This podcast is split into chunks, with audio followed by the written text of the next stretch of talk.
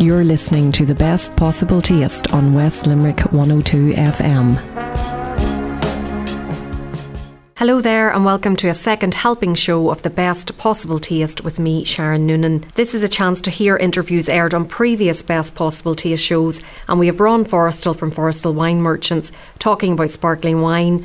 We have a three Michelin star chef, Claire Smyth, who describes her journey to becoming chef patron of restaurant Gordon Ramsay. We'll enjoy an insight into Pavlova with Palace Foods bakery and pastry specialist Sheldon Chaplin, and food journalist Dee Laffan reminds us about the implications of food waste. If you'd like to get in touch with me at The Best Possible Taste, please drop me an email to s dot noonan at live dot i e, or you can tweet me at Queen of Org, as in Queen of Organisation. Let's start off now with sparkling wine with Ron Forrestal. Bon appetit. Yummy. Grubs up. Delicious. Mmm. Ron, you're welcome to the studio. Valentine's is just over, but you've brought some nice sparkles in for us tonight, and I'm not talking about the ring variety. Absolutely. Thanks, Sharon. I thought it was worth, uh, maybe people had either sparkling at the weekend, champagne, or now have a couple of bottles of it somewhere, so I thought we might discuss it just to uh, give people an idea what's out there. A little explanation on, on each um, style, if you like. Okay, and you have three different, very different looking bottles there. Yes, well, sparkling wine um, is uh, available from all over the world. It comes from um, probably ten, twelve countries producing sparkling wine. Champagne is different, obviously, for the reason that it's it's uh, confined to the Champagne area of France. It has to be produced within the borders of Champagne to qualify as champagne. Uh, that doesn't really, uh, the, the sparkling in the rest of the world, there's only one other um, appellation, one other sector is the same, which is Prosecco. Has to be produced in the Prosecco area as well. So is Prosecco actually a region in Italy? It's a region, yeah. It's actually a town, and then the, the extended region around it. It's quite a big region now. Um, uh, it's a Glera grape they use to make Prosecco. But there's a, there's a whole lot of sparkling wine available from Italy outside of that area, and I actually have one of them here. Um, which is not called Prosecco. Okay. But every, you know, exactly the same process, um, doesn't uh, command the same prices as Prosecco does. This bottle of Prosecco that you have here, tell us about it. So there's two basic styles of Prosecco then. You'll have a frizzante. If you look at the label, it'll have it written on it. Uh, um, that means that it's a semi-sparkling. It has a lower sparkling. It tends to have a little cork in it or a screw cap. I was going to say it yeah. would often have the screw. Yeah, screw cap. Generally, uh, sometimes a cork with a little string over the top, uh, which is a spago. That's the name for that kind of corkage. The string goes over just to protect the cork from being blown out. And it has no foil on the top. That's that's very specific on that, and on the ruling for it. It can't have any foil over it. Then the next level up from that is uh, Spumante. Now, all, all producers of Prosecco would have both. They'd produce both. Spumante is the actual champagne process, exactly the same process as champagne, which is a bottle fermentation. It means they add yeast to a bottle, tilt it on its head, uh, leave it for probably about three to four weeks, and it generates its own carbonation inside the bottle. You're bringing back memories of my eighteenth birthday there, when Dad would have sprung for a few bottles of Asti Spumante. Oh, nice one, yeah. Yeah, again, that's another Italian sparkling product. Yeah, absolutely. Now, the, the Spumante um, is, is a, a style of Prosecco. This one I have here is a Vignal uh, Spumante Prosecco.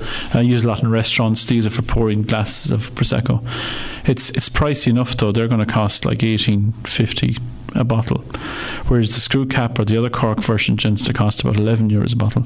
Okay. Mainly because the duty is much higher uh, from the government. It's double from the Irish government. It's six forty a bottle duty on that alone. That's without V A T now. That's just duty. Um, and the process is much more expensive, so it means that the buying the product is more expensive. And often when you go on holiday to places like Italy or France, you see mm. these products and they're so much cheaper. So much cheaper, yeah. Now, now champagne doesn't tend to be an awful lot cheaper. Like if you think of, if you go into any of those supermarkets at the ports in France, for example, you'll find a champagne that will be cheaper, but if you look for any of the branded ones, like Moët, Clicquot, Mum, any of those, there won't be a huge gap in pricing. Uh, they tend to control the price fairly well all over the world, so it's not that much cheaper. But yeah, it's champagne. Listen, champagne is fantastic. Um, it's very pricey. Like I have a, a, two different champagne houses on the list. Uh, one called Gosse. Um, it's costing about forty-eight euros a bottle. And then the Henry Gutar, which is a more house pour in Champagne, costing about thirty-six euros a bottle. And that's that's when you buy it from you and you're having yeah. it at home. So if you see it in a restaurant, it's going to be substantially more. It is, yeah. Restaurants tend to charge, you know, and I see their justification for it. They, they tend to charge anywhere from sixty euros up um, for Champagne. Um, and Prosecco tends to be around the thirty to thirty-five bracket. But uh, Prosecco is, is a kind of different product. It's a it's a different grape variety. Champagne is using Chardonnay and Pinot Noir normally uh, as grapes, whereas the Glera grape used in Italy is a much more fruity one. It's it's much fruity. It's not near as dry as as um, as Champagne can be. Okay, and you've a pinky, peachy looking one there. Yeah, this is from uh, this is from just a different reason, region uh, down south in, in Italy. It's called Rosé Glamour. Now it's a very flashy product, and it has this spago cork which has the little string on the top. Uh, great value. It costs around ten euros a bottle. And it's lovely. It's really nice. It's ten euros is great value. I'm talking about the actual wine. Okay. Uh, but ten euros is very good value. Yeah, it yeah, is, yeah, yeah. It's very good value yeah. for this kind of thing. So, but the um, but the actual the, the wine there is it's really nice. It's a great drink. Is that wine in that, or is that sparkling? It's, it's sparkling yeah, wine? It's sparkling. Okay. Uh, now the only thing is that with those screw caps or the, those other corked ones, um, like the full the Spumante one has a pop off Champagne cork. These don't. You just need a wine opener to open it or a screw cap. The bubble tends to die a bit quicker, so you got to use them faster. Just mm. you need to pour them and use them really. Okay. Uh, and there's no point putting them into a fridge with a teaspoon in them or anything. It's not going to save them. So okay. they're going to die out within an hour or two. Uh, and then what I brought just to, to show you that, and I think these are a lovely idea for people who like Prosecco, um, is a, a sniper of Prosecco uh, from La Marsa, which is a really good producer of Prosecco. I do the full bottle versions of this as well. But this is a two hundred milliliters, which basically you get about two Champagne glasses out of, because Champagne glasses are smaller than a wine glass. Um, and they're lovely. They're single serve, so which means that, you know, you've, they're perfect every time. You open them and pour them, and they fit in the fridge. Now, they cost around five euros a bottle, but I think they're worth it just uh, for that. Yeah, well, certainly if you're in a family where there's only maybe one of you drinking yeah, it. Absolutely. It's nice to have. It is, yeah. Or if you just like during the summer, if you like, you know, if you're going off down to Ballybunion or somewhere and you want to have... Like you get a case of twenty-four of them just to keep a half a dozen in the fridge. It's a lovely thing to give to somebody. I can also see those in the back of wedding cars with straws in them. Yeah, absolutely. No spill in the bridesmaids then. Yeah, they're perfect. But it's just it's a very nice Prosecco, and it's, it's really worth trying. It's what's in those bottles is really good. Um, with the straw, of course, it goes straight to your head, drinking it with the straw. Yeah, that was very fashionable for in, in, in London about seven or eight years ago. They started drinking Snipes Champagne, which were ferociously expensive. Uh, with straws. Um, I've never seen it catch on here too much now, but you never know. And what percentage alcohol are each of those? This is around eleven percent. So it's quite modest. Yeah, they tend to be about yeah eleven and uh, slightly eleven as well. So they're all the same. Okay, great. Well, if anybody is in trouble from the weekend that didn't do what they were meant to do for Valentine's, they should get on to forrestal dot I E and get a case or two or a bottle of two there. Uh, it's just worth trying, you know, for that. Maybe something, you know, for some party coming up. I think Prosecco or sparkling, or I have a couple of an Argentinian product well called Pascal Tosso. It's lovely. France do a Cremant de Loire from the Loire Valley. Again, it's sparkling, and they're a lovely um, kick-off to a to an evening. You know, you need a bottle. A bottle will serve seven or eight people. It's just a lovely start for people who are arriving for anything in particular. I couldn't agree more. And yep. Thanks so much for bringing those in and talking about them this evening. And we Don't will bother. See you again next month. Super. Thanks, Sharon. Cheers. Chin chin. Salut. Schleunter. From sparkling wine now to the glittering culinary career of chef Claire Smyth, which has culminated with three Michelin stars. Bon appetit. Yummy. Grubs up. Delicious. Mmm. Claire, you're very welcome to the programme this evening. Oh, thank you for having me. And I want to start by asking you to tell us a bit about your journey to being the chef patron at restaurant Gordon Ramsay. Start, and let's start with your roots in Bushmills, County Antrim. Well, yeah, I mean, that's going back some time now. Um, but yeah, I I, uh, I grew up on a farm um, and kind of started cooking in, in my school holidays and weekends and kind of fell into it and really got a love for it. um, people were telling me that I was going to become a chef before I knew it. Um, but then I just started reading books and, and met some chefs who had worked in Michelin-starred restaurants, and then that really kind of inspired me um, to go on and, and really do it at the top level. I think some people decide, yeah, they want to be a chef or they want to do something in the culinary world, but they maybe don't have a plan as such as to where they they want to go. Were you always very ambitious whenever you decided that this was the, the path that, that you wanted to go down? Yeah, um, I was incredibly ambitious and, and single-minded um, and driven, I think, from a young age. I think that half of that was my youth, the fact that I was so young and sixteen years old, uh, coming from a small town. I didn't know very much about the world or, or the dangers of the world. Um, and that that kind of, maybe I say, stupidity, arrogance of a young person just uh, have helped me, actually, I think, because it, I was blind to it. And at the age of sixteen, left home to become a chef. And you went over to England to culinary to do culinary arts over in England?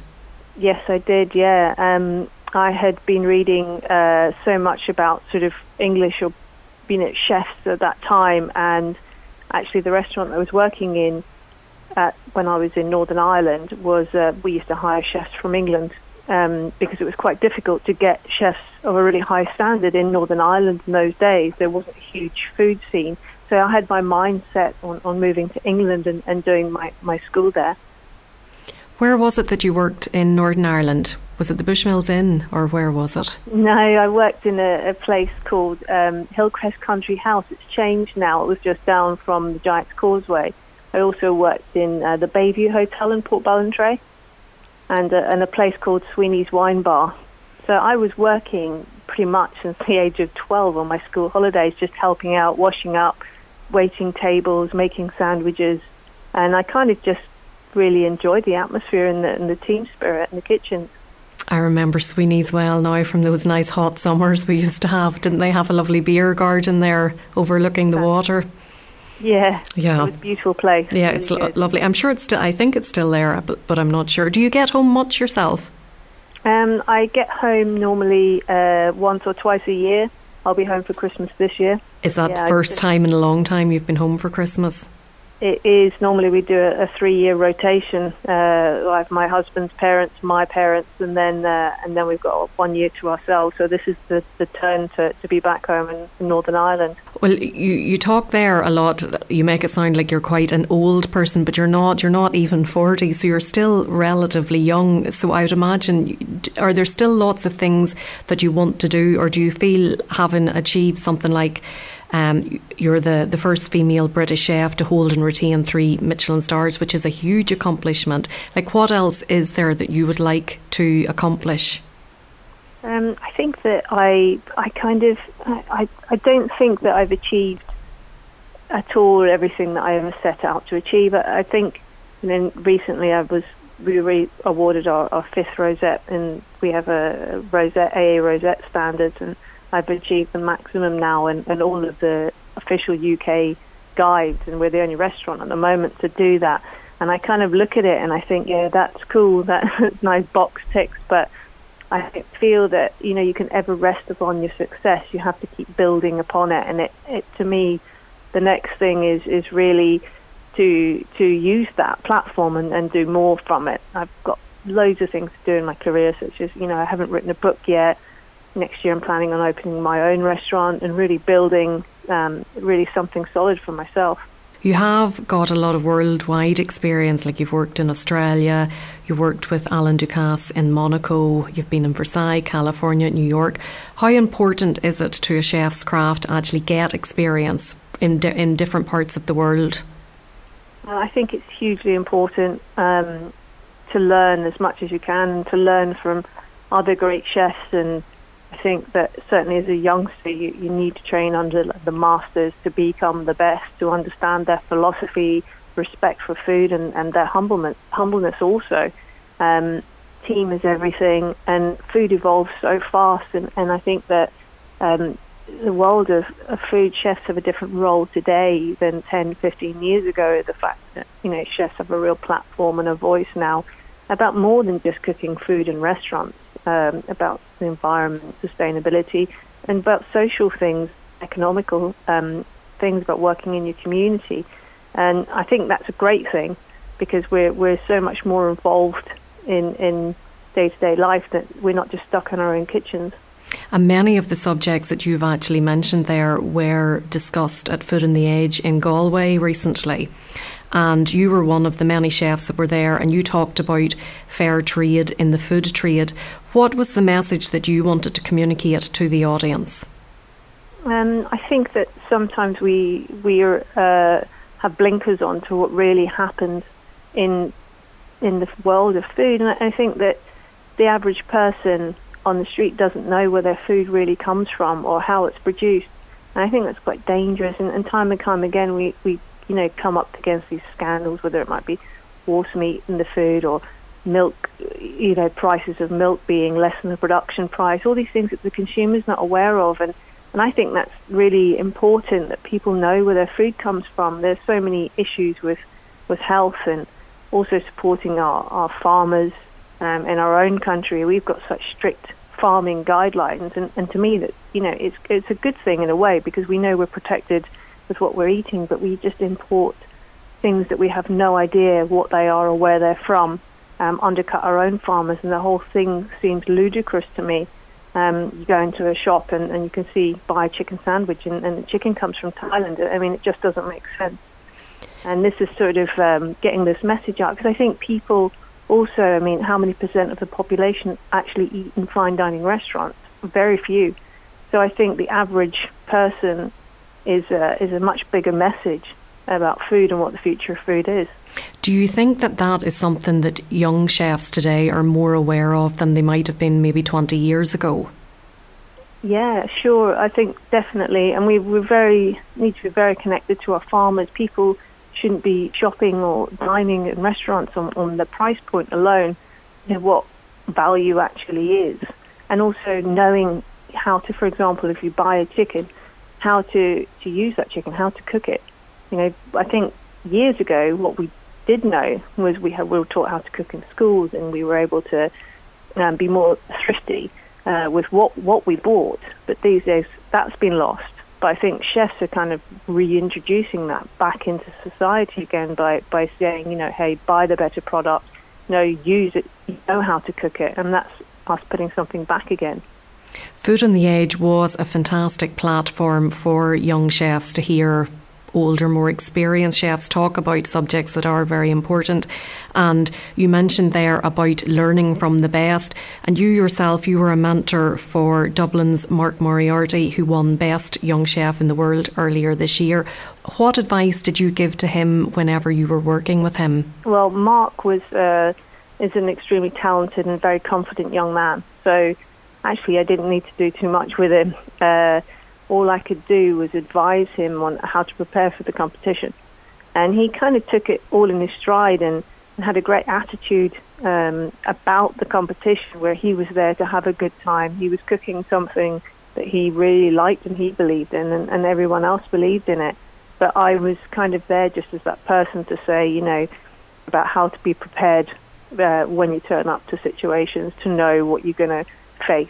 I've travelled and done demonstrations and dinners all over the world, so you never know what you're going to turn up to when you turn up to an event. But actually the whole competition was phenomenally well organised. But per Mark's ingredients didn't arrive when they were supposed to arrive. Actually Mark did a he did a really good job, because he uh, again, really calm, really controlled. He got he got it he got it we the whole thing was set up where he had to prepare it the day before, and his first dish was a little bit salty, and he had to prepare, have it ready for three hundred people, which was crazy. And it was a little bit salty because it had been there over a day and, and marinating. Um, and when we found out the day, I said to Mark, you know, if you're going to win the competition, you've got to do the whole thing again. And he just looked at me and he said, okay. And he just went and he did the whole thing again. Um, and that was just brilliant. And he just walked away with it. It was kind of, uh, it was quite impressive. So he prepared the three hundred dishes from scratch again? Yeah. Fair play and to him. You know, you've got one opportunity to win this.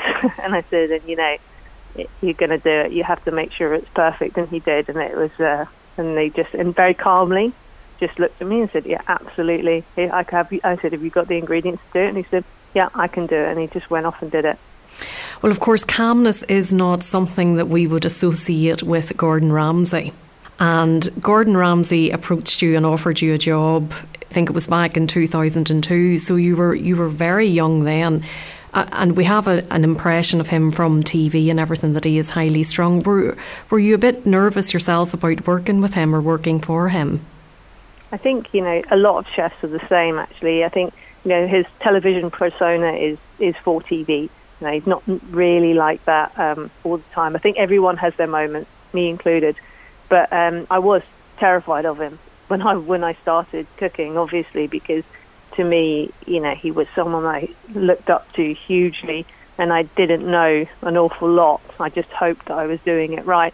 But over the years, Gordon has been incredibly generous with me, has given me so many opportunities. And, you know, he's a really, really fun guy to work with. I really enjoy working with him. Um, he's still someone who's got a very young attitude towards life. He really sort of is, um, he likes having a lot of fun.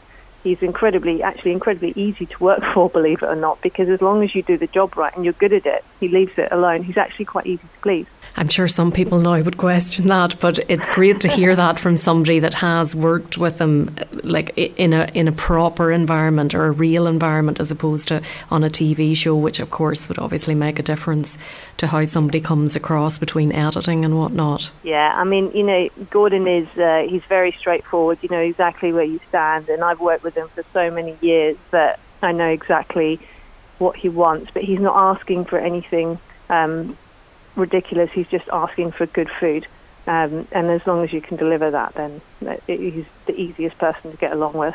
But you are leaving, or you have left. You are going to open your own place. I am. Um, I'm actually still with the Gordon Ramsay Group. I'm through till probably the middle of next year, um, and. Uh, Yeah, still working with him, and obviously Gordon's helping me considerably with um, opening my own solo venture. So um, I'm leaving, but I don't think I'm going far.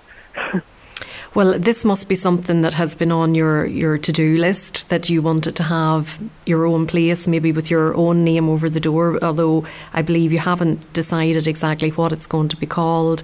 It's all top secret in terms of the, the detail. Yeah, I think there's, um, you know, we've still got a long way to go with that, um, with the restaurants, but we've got, uh, I think it's a natural progression really for for anyone is to to actually have a, a solo restaurant that I actually own myself, and, and start something up, and really just to challenge myself as well. I, I feel that, you know, with all the years working with Gordon at Restaurant Gordon Ramsay, it's been a phenomenal restaurant, and it's been a great part of my life, and but I've done so much there. I, you know, I've achieved so much. I feel that it's like really time to challenge myself and, and do something again, something new.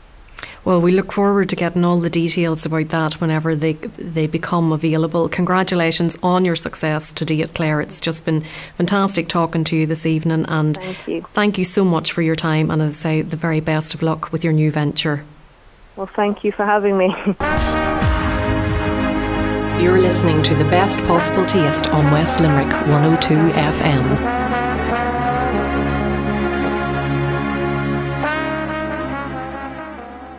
Welcome back to a second helpings edition of The Best Possible Taste with me, Sharon Noonan. So far on the show, we've heard from a wine guru and a three-star Michelin chef.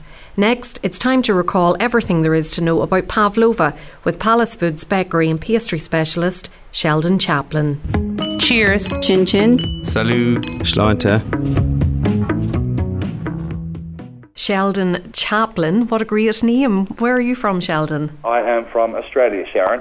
What brought you to Ireland? Uh, my wife uh, is Irish. Uh, we actually met in Australia while she was on her year backpacking tour of the country, and uh, what can you say? Things happen from there, and, and here I am. She enticed you back to the Emerald Isle. Yeah, she brought something back in the suitcase, yeah. Now, you're a pastry and bakery specialist, so you're well placed to talk about pavlova, and even more so because you're from Australia, although I have read that there is a bit of an argument going on between Australia and New Zealand as to where it originated. There is a big argument over this, and we might even put this to bed today because it may turn out that neither one of us can claim the rights to it. Um, very similar respects to which nationality claims Russell Crowe. When he's doing well, he's Australian. When he's doing poorly, they can take him back.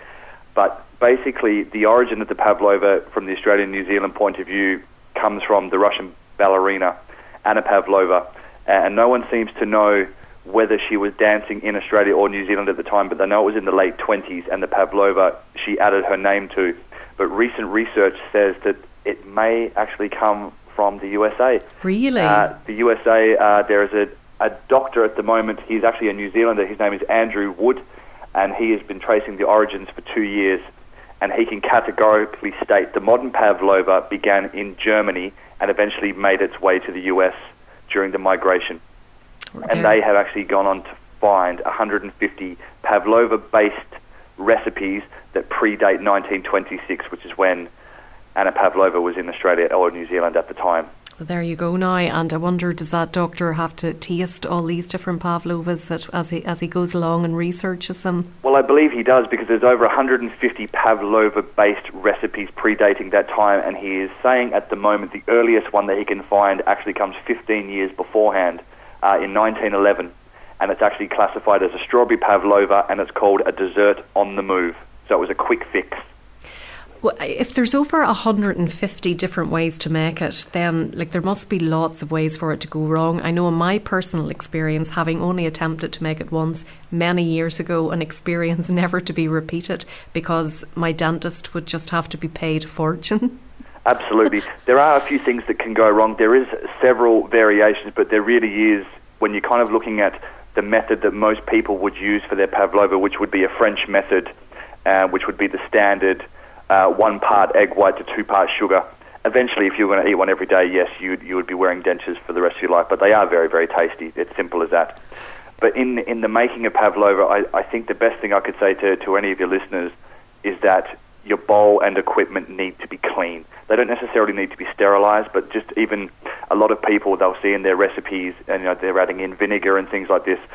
If people have an objection to the vinegar, what I would suggest is they just use the vinegar on a piece of paper towel and actually wipe down their equipment before they start, which will sterilise the equipment, which will help the egg white form. Is a stainless steel bowl recommended over a crockery type bowl? Yes, absolutely. Stainless steel is the number one choice. Basically what happens is it doesn't matter how often you wash plastic. If you're whipping up your egg whites in a plastic bowl, um, whatever you may have had in that bowl previously, you may have had a chili or something savoury or something that had a bit of grease in it, that will eventually, over time, the grease will kind of adhere to that plastic, so you're never going to get rid of all the grease. So yes, stainless steel um, all the way if, if you can get your hands on it. Well, what's your preferred ingredient list? What do you like to use to make it? My basic ingredients... Uh, only four, uh, which would be your caster sugar, your egg whites, a little bit of vinegar just to sterilise the equipment. I wouldn't actually add vinegar into my recipe. And um, it's a new ingredient which has been on the market a few years, which would compensate for the traditional kind of pre-war and post-war corn flour, uh, and that is xanthan gum. What exactly is that now? Xanthan gum is a chemical additive, and it's been used recently um, in a lot of things. It's now used if you were in the shopping centre and you were looking at the back of your ingredients list, and you'd see it on the back of uh, mayonnaises, you'd see it on salad dressings. Uh, basically what it is, it's a stabiliser, commonly used as a food thickening agent, but what it actually does is it, it prevents your ingredients from separating.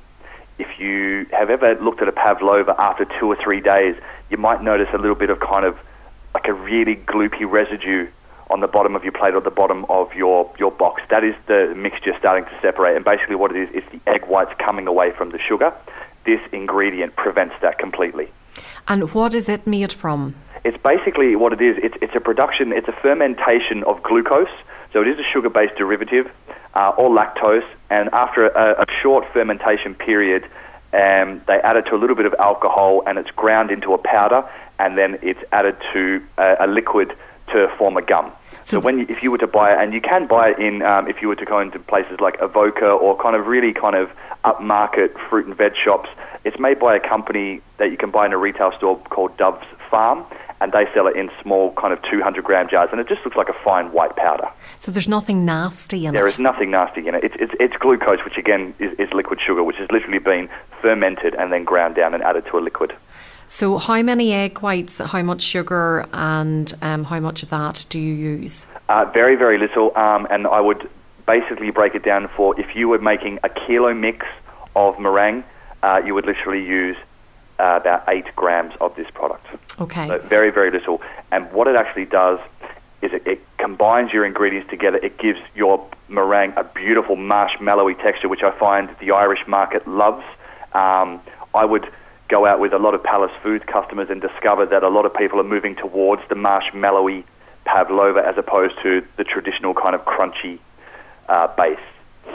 But would it not be crunchy on the outside and then the marshmallowy texture in the inside? Absolutely. That's that's the way that I find the Irish market are going. So it's got a very light, crisp crumb around the edge and around the top, and inside it's just like a, a beautiful marshmallow.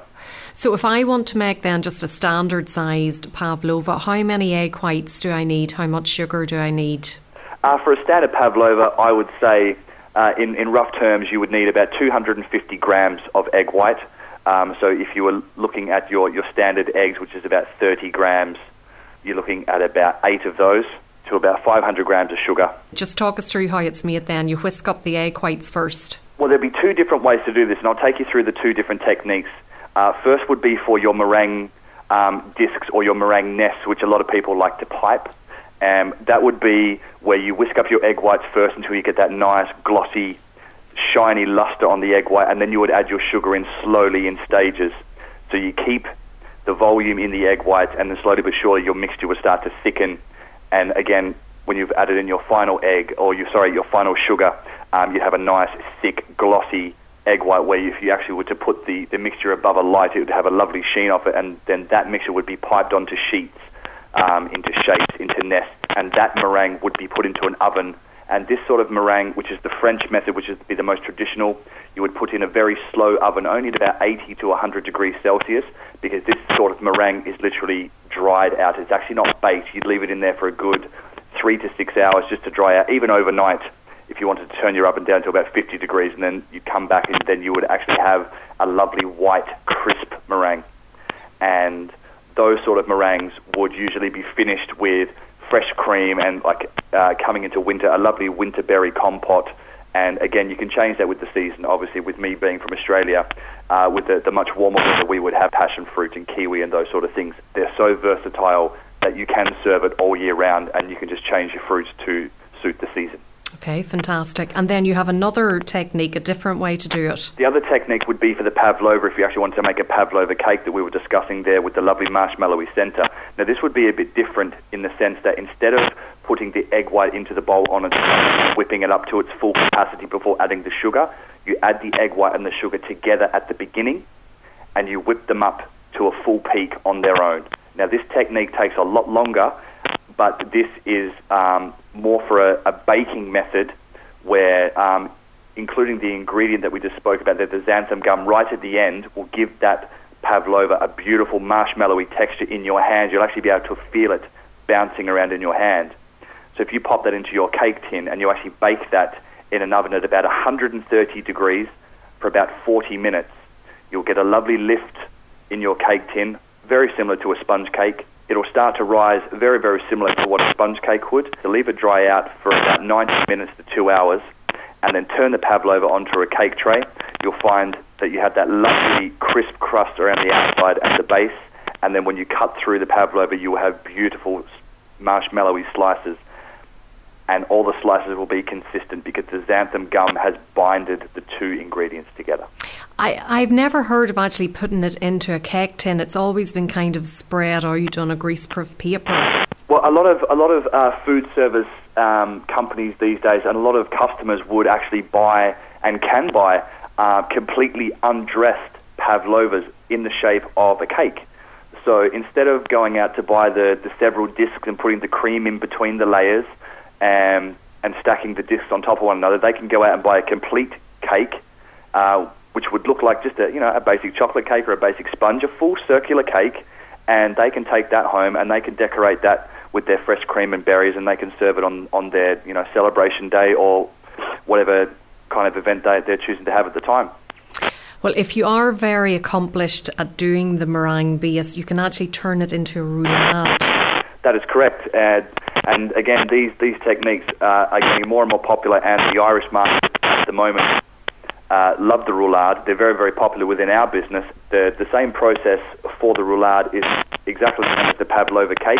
You would get yourself a tray with a piece of paper, and you would spread the meringue mix out on the rectangular sheet. But in this circumstance, you would actually bake the meringue very, very quickly.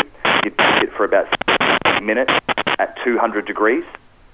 So it literally just has enough time to get the the crispy outside. You'd let that cool down, and then you put on your fresh cream and your compote, and you would roll it very, very similar to the way that it, you'd see a Swiss roll in the stores. Very, very same technique, but with meringue. Fantastic. Like, sadly, we have a lot of interference on the line there, Sheldon, so hopefully people did get all the details. If not, you might send me on the recipes and everything that you have there, and I can put them up on Facebook and Twitter for people to get. Absolutely. And thanks so much for talking to us about it tonight. I still like to think that it is named after Anna Pavlova, the ballerina, because I had read that the shape of the meringue, and it, it was actually to mirror the, the tutu that she wore as a ballerina. That is correct. And I think in in the, the sense of that story, because that story, that will never change, no matter what research is done or if they find that it did originate in Germany and flock to the U S, that story will remain. Fantastic. Sheldon, great to talk to you this evening. Thanks, Sharon. Pleasure. You're listening to The Best Possible Taste on West Limerick one oh two F M.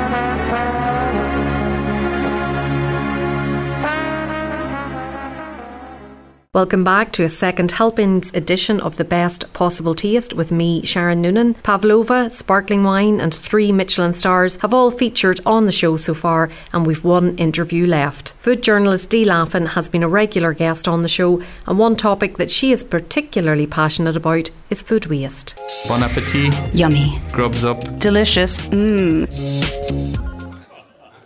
Dee, you're on the committee of Slow Food Dublin, and you chose food waste as a, it's kind of like a campaign for twenty fifteen to raise awareness. Why did you choose that particular topic? The chairman of uh, Slow Food Dublin, Bill Gunter, he suggested it to us. And we just wanted to pick a theme every year that we can just raise some awareness around, and if we can, raise maybe some funds for a charity or something like that. So he had thought of it because he had seen a documentary called Just Eat It, which was made in the U S. Bill and his wife Sharon are from the U S, and they had seen it and and read about it, and they just, we, I mean, as soon as he mentioned it to, to the rest of the committee members, we were all on board, because when you actually look into it, it is a, I want to use a better word than fascinating, but it is a, it is a topic that we really do need to raise awareness for, both globally but also here in Ireland. You'd be shocked how much food we're wasting, Sharon. It's incredible. Just to give you some statistics,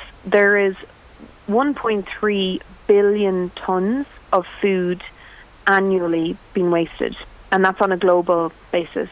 And to put that into kind of perspective, there are one point three billion people going hungry every day. So I mean, it completely confuses you to kind of even think about that sentence, you know, because it's right, so one billion tonnes are being uh, thrown away, and one point three billion people are being hungry. Like, you know, it just makes no sense whatsoever. And the cost that is involved with food waste as well. If we're producing food, I mean, when you think about it, what goes into producing food? You know, you're using energy, you're using water, you're using resources, you're employing people. And if that food is packaged and, and sold in a supermarket, and you bring it home and then you let it go off in your fridge, or or you just chuck it in the bin because it's gone past an expiry date, and that's just, we're failing. You know, that's a failure. We're failing all around. I know there's a certain amount of food waste that will always will always happen, but we should be conscious of how much food we're wasting and trying to look at reducing it um, ourselves. They think on average, in in Ireland, they think on average there's about eighty kilos per person, that that's the average annually that we're throwing in the bin. About a third of, of what we're buying we throw away. So again, to put it into perspective, to use the kind of a, an analogy, like if you go shopping and, and you bring home your groceries and you put them all on the dining room table and then put them into three bundles and just chuck one of those bundles in the bin, that in reality is what we are doing on average. I think they are very scary and very startling figures, and certainly the one point three billion tonnes worldwide, whenever there's one point three billion people that could avail of that. Of course, yeah. that, sadly, that's not the way that the world works. And I think people, when they think about food waste, they think, yeah, okay, I'm wasting money here, but it's so much more than that, which you have highlighted there. Yeah, and also, like, you know, it's a real problem. You know, it's costing Irish householders about seven hundred euros each year, despite, like, you know, more brown bins being, being put out around the country, and the brown bins are the ones that you can put food waste into. There's still, you know, landfills. Most, most of our food waste is going into a landfill, and it's just the environmental impact of that, because also, the other thing is that food, when it decomposes, you know, like, you know, the way if you ever ate an apple and your parents used to say to you, oh, it's okay to kind of throw that into the bushes because it'll, it'll degrade down and it, it's fine. And that is okay because it's not covered or anything. But if you take food that's in a plastic bag or that's in a bin and you bring it to a landfill and it's covered over, when food um, decomposes and it's covered, all the gases that it produces are called, they're called methane. And methane is a massive, massive factor in greenhouse gas, in climate change. And that's one of, food waste is actually causing and adding a massive factor in climate change. And, and I just think people don't realise that. This documentary that I mentioned earlier, Just Eat It, um, we actually had a showing of it there a couple of weeks ago in Dublin, and we had a good crowd for it, and everybody just was aghast at the end of it. And I think it needs to be watched by as many people as possible. I'd love to get it shown in schools and just to get people thinking, maybe do some projects around it, you know, that sort of way, and just to get show people um, not only the amount of food being wasted, but but also how some of that food can be rescued. Um, I've been doing some work with Voice Ireland, who are an environmental uh, charity, and they have a campaign called Food Rescue, and they hold events around the country where they cook food for people from rescued food. Now, we're not talking about digging in your bins and pulling out gone off bananas and things like that. We're talking about in a supermarket or in a in a market, they're not able to display or sell goods after a certain point because of health and safety laws here and regulations in this country, and the, the date expiration date uh, legislations. But there's nothing wrong with some of the food that's been thrown out. It's perfectly good. So we we kind of held a few events, and they've been holding them. I got involved in a few where we kind of rescued some food, and then we cooked perfectly good dinners out of it and served them to people, just to show them, you know, what you can make out of this food. And, you know, so if it is a carrot that's gone a bit bendy, gone a bit kind of um, tid looking, that you can, you know, you still can use that for specific dishes. Like maybe, you know, if you're making a soup or something, you're not going to notice if that carrot wasn't at its best, you know, wasn't at its, its, its freshest. Uh, we've been working with them and we're doing a lot of stuff on that. The other thing is, as well, and there's just one other thing as well, just on that, is our own perception, customers' perceptions of what food should be like, our, our demands in the supermarket. Um, it's almost like a vicious circle. If we go into a supermarket, the supermarkets have purposely made their fruit and veg sections look as attractive and colourful and fresh as they can be. They don't want fruit or veg there that is slightly wilted, slightly unfresh. So that will get pulled off the uh, shelves and replaced with fresh, fresher produce. And as a consumer, because that's the way that supermarkets operate, we then go in and we expect to see fruit and veg as fresh as possible. We are reaching for the bananas that are completely yellow and look perfect, rather than the ones, if there's any black marks on them, people will not go for them. Or most people won't anyway, I don't want to generalise. And I just think we need to kind of really work on changing that and changing our perceptions of how fruit and vegetables and fresh food should be. Um, so that's a, that's a massive issue. Another part of that is as I was mentioned already, the legislation around expiration dates. In this country, uh, we have a lot of different expiration dates, and I'd say a lot of people don't know the difference. So you've got display until, you've got sell by, you've got use by, um, and you've got best before. Um, the only one that a consumer needs to be concerned about is the use by date.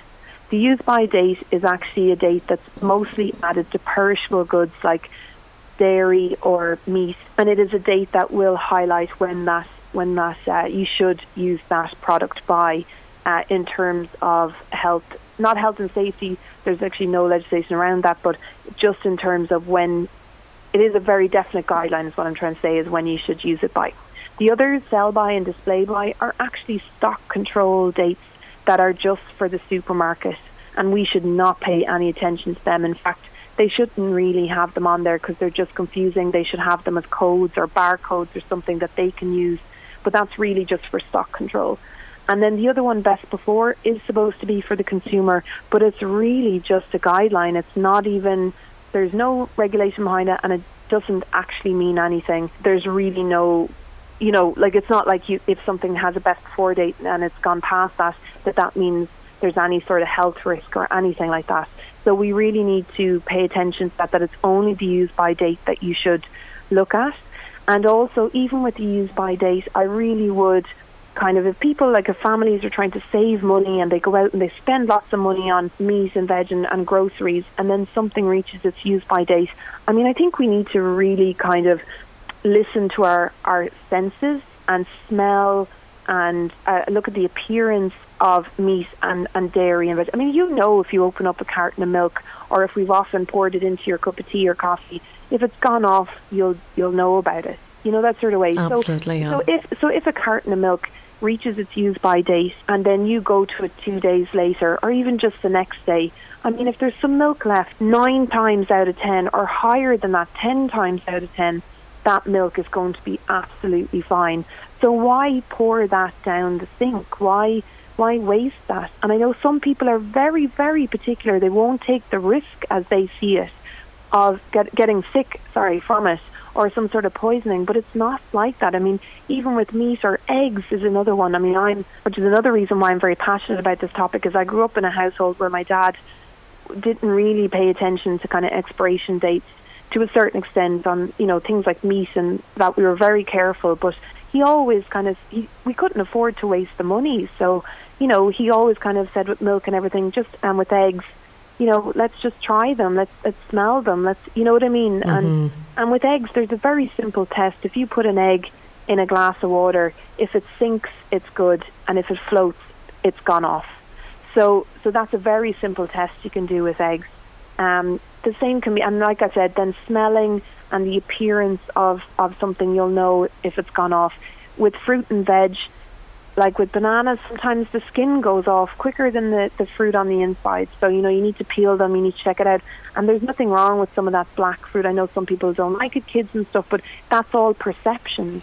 So I agree with you there, and sorry to, to cut across you there. No, you're fine. Sid Sheehan, who is a chef nutritionist that often would be on the show, he has talked in depth before about the bananas and about the black parts of it are actually very good for you, and to use yeah. them in smoothies and and not to, to just put them in the bin. And I'm sure you have other tips that you could pass on to people about foods so that they don't yeah. put them into the bin. Now, you've you've mentioned the test there for the eggs, which is, is very yeah. good. What other tips would you have?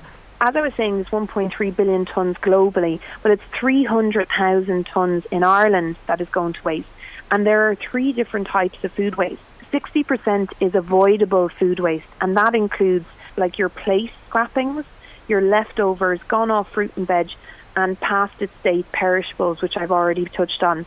So just something on that there, leftovers, a tip for that is, if you have leftovers, and we some people are very good at kind of, if they make too much bolognese or, or chili or stew or whatever, you put it in a Tupperware sealed container and you put it in the fridge or freezer. Now, a freezer is a great tool for not wasting food. If you're not going to use something, you know, stick it in the freezer and then you can use it at a later date. You can freeze so many foods and fruit and veg as well. But if you do have leftovers and you put them in a Tupperware box or container and you put them in the fridge, make sure that container is see-through, because there's been tests done that prove if you have pink or blue or something like that and you can't actually see into the box, what you can't see, you'll forget about.